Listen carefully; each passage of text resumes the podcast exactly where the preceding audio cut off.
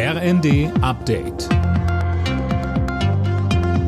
Stündlich neu. Auf den Punkt informiert.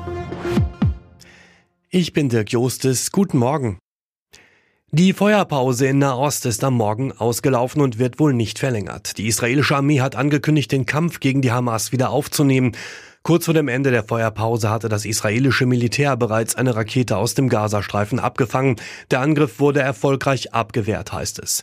Am letzten Tag der Feuerpause hatte die Hamas gestern sechs israelische Geiseln freigelassen.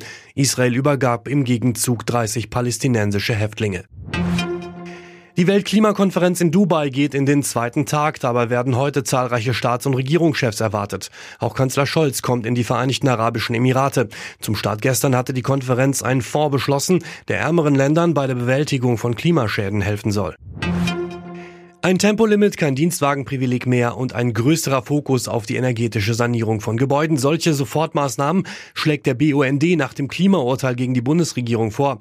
Das Oberverwaltungsgericht Berlin-Brandenburg hatte die Klimapolitik der Ampel teilweise für rechtswidrig erklärt.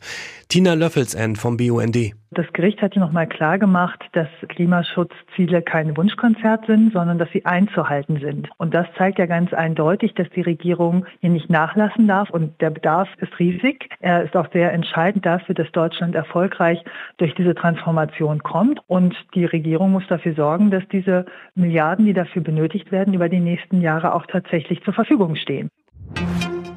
Eine höhere Lkw-Maut und mehr Mindestlohn in der Pflege, das gilt ab heute in Deutschland. Der Dezember bringt zahlreiche Änderungen mit sich. Am 10. Dezember tritt auch der neue Bahnfahrplan in Kraft, heißt das Angebot wird ausgebaut. Gleichzeitig steigen die Ticketpreise.